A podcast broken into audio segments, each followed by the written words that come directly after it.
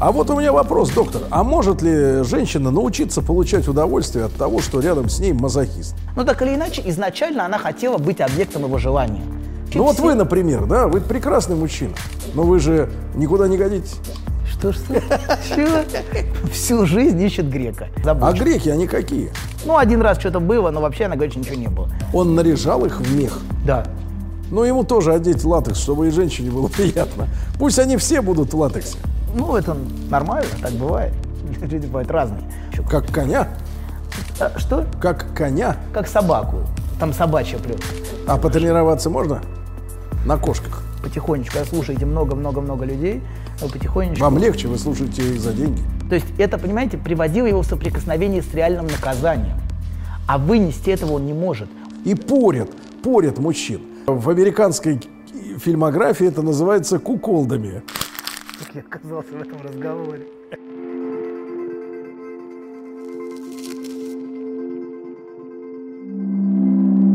Дорогие дамы и господа, если вы узнаете себя в рассказе доктора, когда он будет описывать мазохиста, жену мазохиста и партнера мазохиста, это не доктор виноват. Это вы так живете.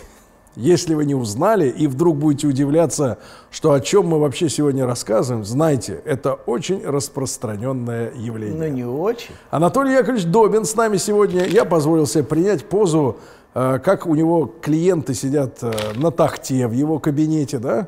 Клиент сидит напротив доктора и рассказывает ему о своей проблеме. Ну, расскажите же. Сегодня мы Да, поговорим но о сегодня мы будем говорить не о моей проблеме. Что же вы сели как клиент? Вот, Рассядьте по-человечески. я сижу совершенно как человек. Так вот, друзья мои, тема сегодня про мазохистов.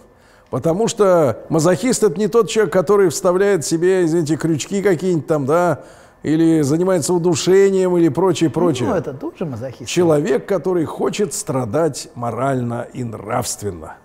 И э, как-то в одной из наших прошлых встреч доктор э, поведал нам тяжелую историю жизни как раз вот Захера Мазоха.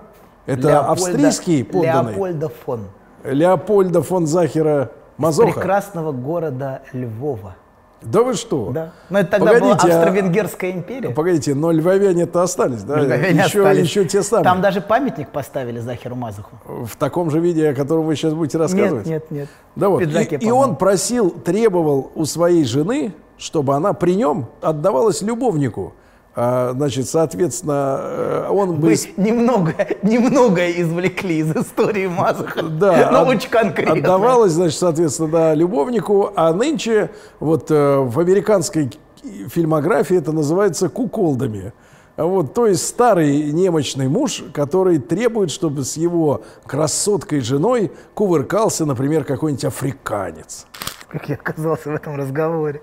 В этом разговоре к этому вы шли всю свою жизнь, понимаете, и оказались в этой точке, понимаете, в этой мы- точке. Сегодня мы закончим с темой перверсии. Все, это будет последняя передача, Да, потому что от первертов уже подташнивает всех.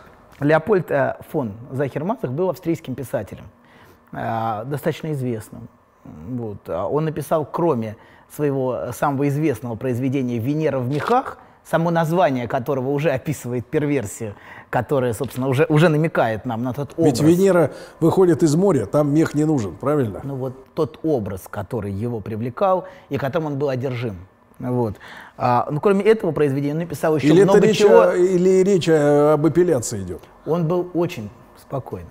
Он, я думаю, что это, это вещи связанные бессознательно. В книге об этом ничего не говорится, но я думаю, что имеется в виду именно это.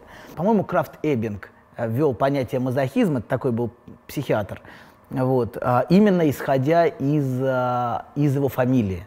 Леопольда фон Захера Мазаха. Кстати говоря, Мазах – это фамилия его матери. Он взял фамилию матери, так что я намекаю на, ту, на то, что мы говорили про связь перверта с матерью. Он, его фамилия была Захер. А, Вот. Ну, Захер это Как- австрийская фамилия, Да, а как Мазах львовская. А Ма- Мазах, Мазах материнская фамилия, фамилия его матери.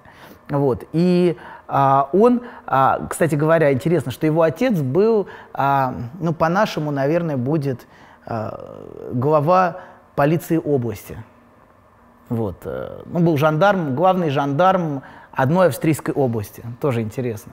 он, а, он взял фамилию, фамилию своей матери, фамилию соединил их, Захер и Мазах.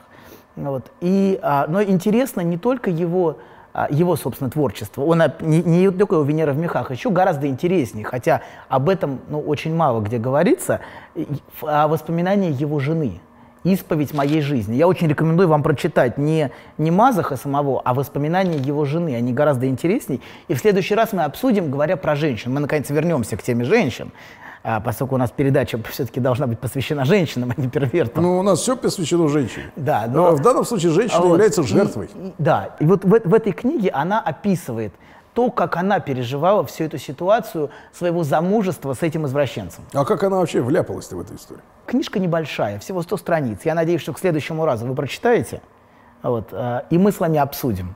Про, уже говоря про женщин, про то, как женщины вляпываются в такие истории и что женщин заставляет э, вестись на, на, такие, на, такого рода, на такого рода персонажей. От них веет уверенностью. Знаете, от первертов всегда веет ощущением уверенности. В завтрашнем дне.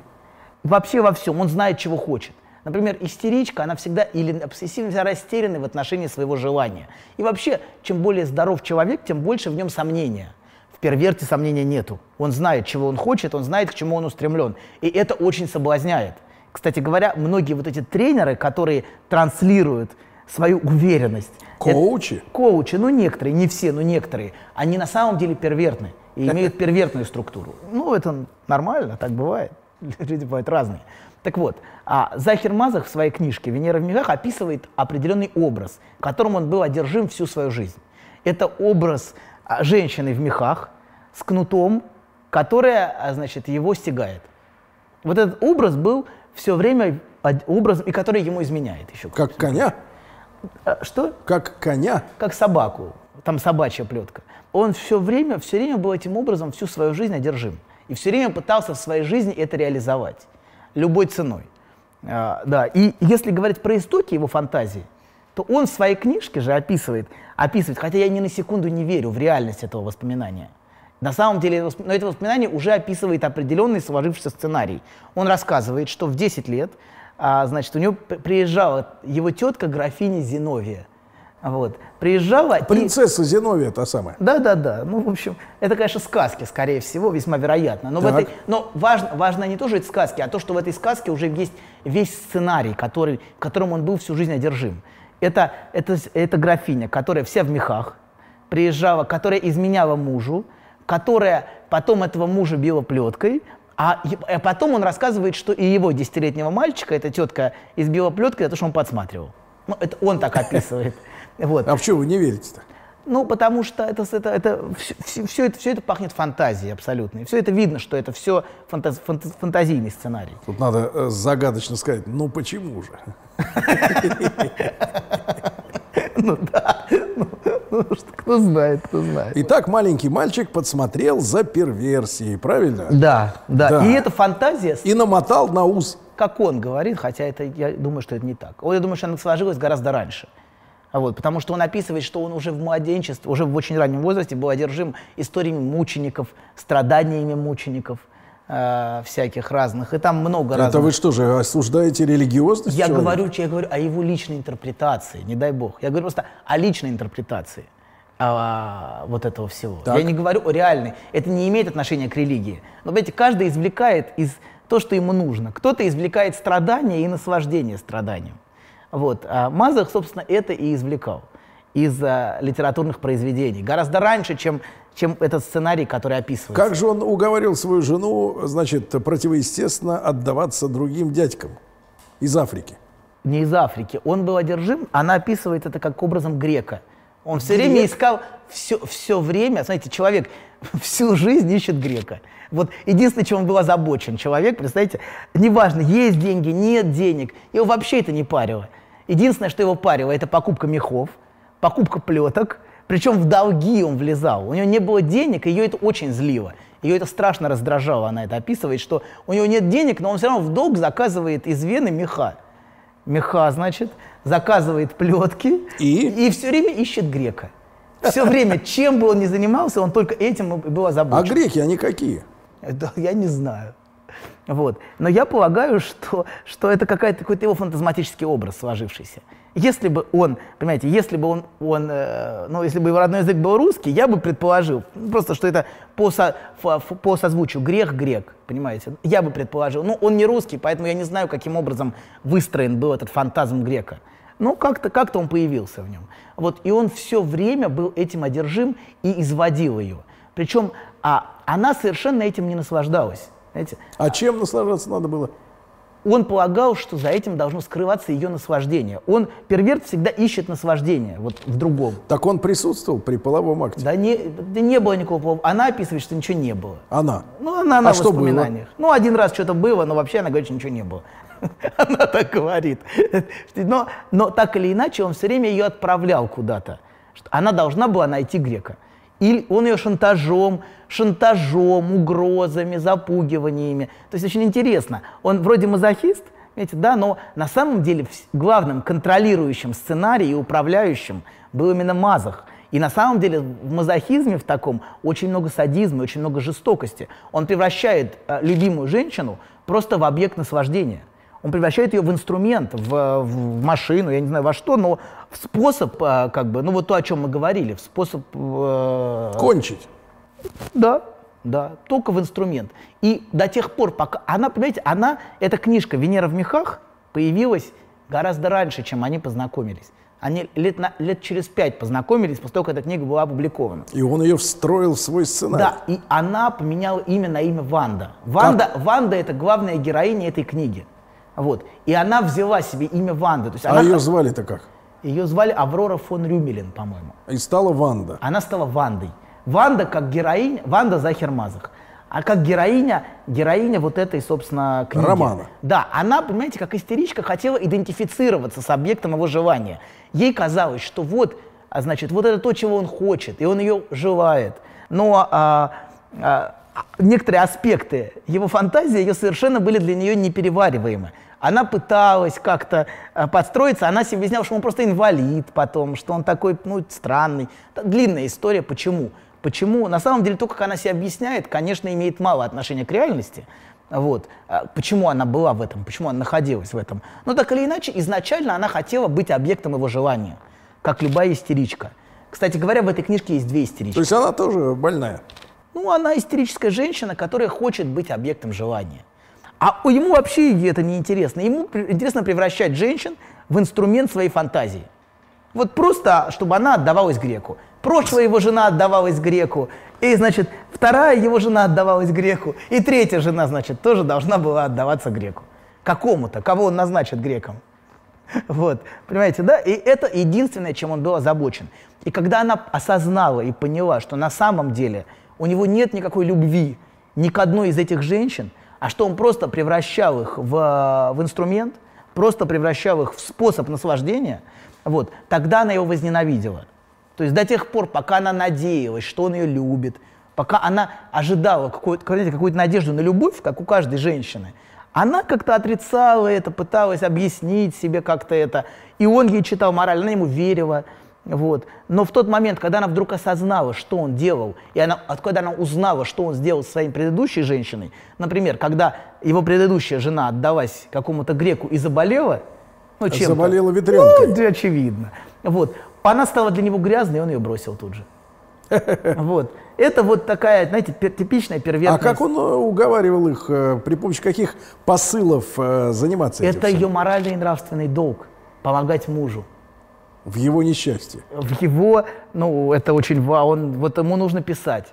Чтобы он мог писать, ему необходимо находиться в определенном состоянии. Кстати говоря, еще мы забыли сказать, что первенты, перверты обычно страшные ипохондрики. Они Это страшно, как? у них страшно, все время они переживают, что у них со здоровьем что-то не то. Не, на самом деле все ипохондрики, давайте так. Истерички все время переживают, что у них рак, там, э, обсессивные тоже, но перверты в этом смысле выдающиеся ипохондрики все время они, а, у них все время какие-то страшные проблемы со здоровьем.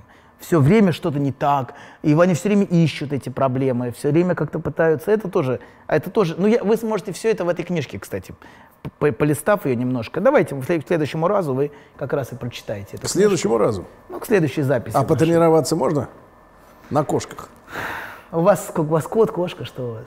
Да найдем кого-нибудь. Тот грека искал. Котов-то много приблудных. Сидят в этих самых в подвалах. Ой, да, и перверты, вот они не способны к чувству вины. Совершенно вины. не способны испытывать. То есть он превращает, он совершенно, он отрицает, что он делает со своей женщиной. И что, во что он превращает свою жену. Он совершенно не хотел этого признавать. Это нормально. Это просто, ну а что там такого? Это просто, это все делают. Это просто нормально. Вот. Перверт никогда не испытывает чувство вины. В отличие от других людей, которые, да, способны к чувству вины, перверт чувство вины всячески отрицает. Единственное, чего он, чего он может бояться, это внешнего наказания. Ну, если есть какой-то страх, если какой-то есть. Но чувства вины у него нету. И когда он говорит, что он раскаивается, например, ну, в процессы всякие бывают, это все сказки, это все способ манипулировать аудиторией. Они могут устраивать театральные представления, вот, писать какие-то письма, как им стыдно и что. Но это все манипуляции. Перверт никогда не испытывает чувство вины за то, что он делает. И то, во что он превращает жизнь других людей.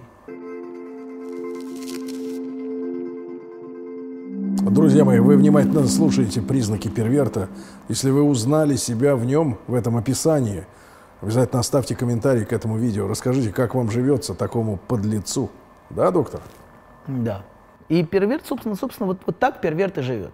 А, как, как жил Мазах в каком-то ну, в каком-то смысле. Он превращает другого в объект, и использует ее как инструмент. А она хочет любви, она хочет быть любимой, и поэтому она, и она продолжает надеяться. А он-то говорит, что он ее любит. Вот. Э, и вот в этом возникает, когда она понимает, что он ей просто пользуется, что она просто была инструментом, она приходит в ярость. И именно тогда она с ним расстается, как правило. А сколько они протянули-то? Они протянули 10 лет вместе. Тупая, значит, раз так долго понимала. Ну, смотрите, то были другие времена. А. невозможно было развестись просто так. Кстати говоря, еще там интересный сюжет в этой книжке есть. Он у меня немножко так э, в этом что-то есть очень, очень точное. А, как, а он, видите, он все время, все время вот так себя вел, а когда он столкнулся с реальным наказанием, с угрозой наказания, а там какое-то было литературное дело, я не знаю какое, я не смог это выяснить, я пытался посмотреть, что это за дело было. Его приговорили к восьми дням заключения. Восемь дней? Восемь дней.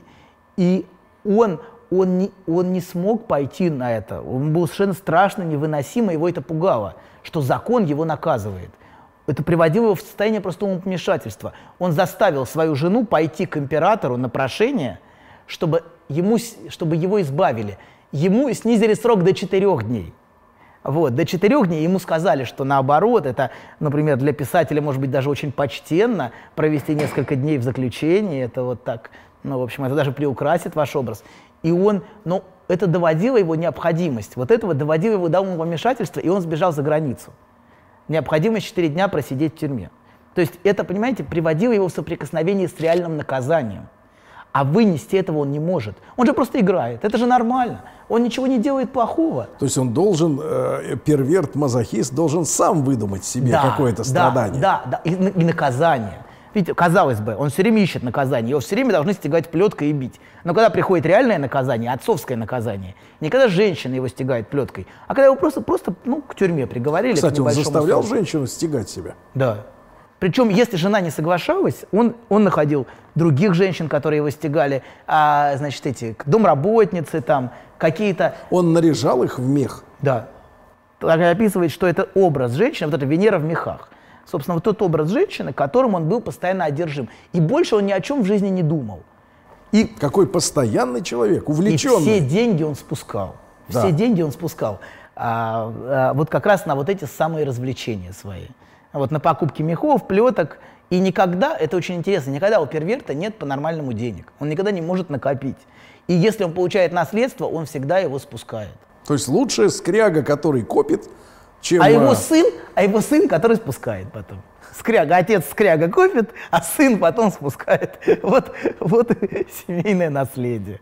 Я не, я не думаю, что там стоит углубляться в то, зачем он это делает, почему, но важно, что в этом всегда есть на самом деле очень много садизма по отношению к, к, своим, к своим женщинам, к, к отношениям. И это использование любви женщин к ним в качестве инструмента, а, чтобы а, чтобы она стала просто объектом для манипуляций, объектом наслаждения и поиска наслаждения. А насколько, вот как вы, ваша практика показывает, э, мазохистов поровну с садистами? Или какая-то из этих, так сказать, группировок преобладает численно? Я думаю, что мазохистов всегда больше, чем Больше? садистов. Конечно. То есть садисты на расхват. Я думаю, да. Греки, по крайней мере. А грек это его фантазия. Нет никакого грека. Понимаете, в чем проблема? Он был одержим этим греком, но грека никакого не существовало. Вот. Это же его фантазия. Вот. Но я думаю, что реально... Почему же, почему же вы не верите в его версию о том, что в десятилетнем возрасте вот это сильное впечатление от э, тети Зиновии э, породило в нем этого, этого черта?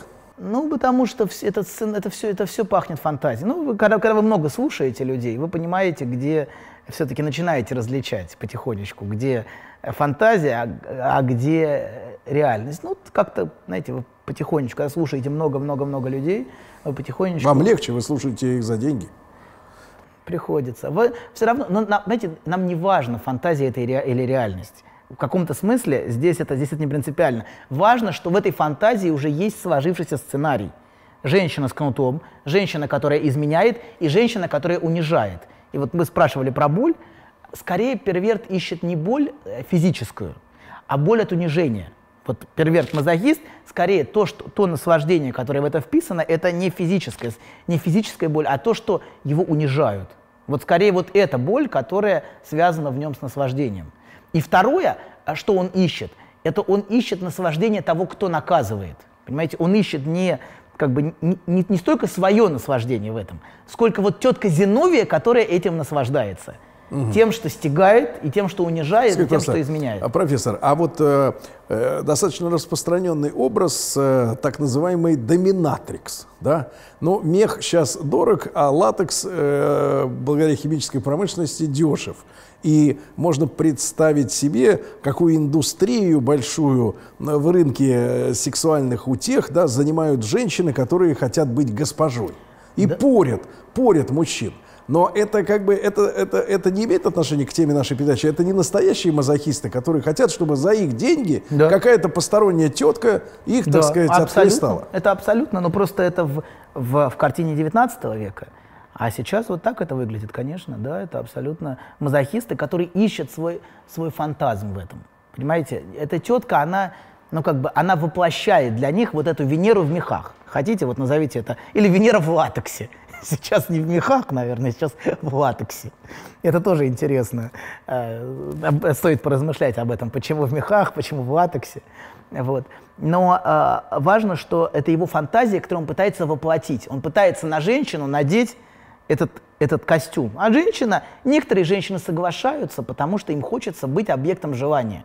То есть, а им хочется быть тем, что вызывает желание. И поэтому некоторые жены соглашаются в это играть, потому что им хочется быть, а, ну, как-то желанной.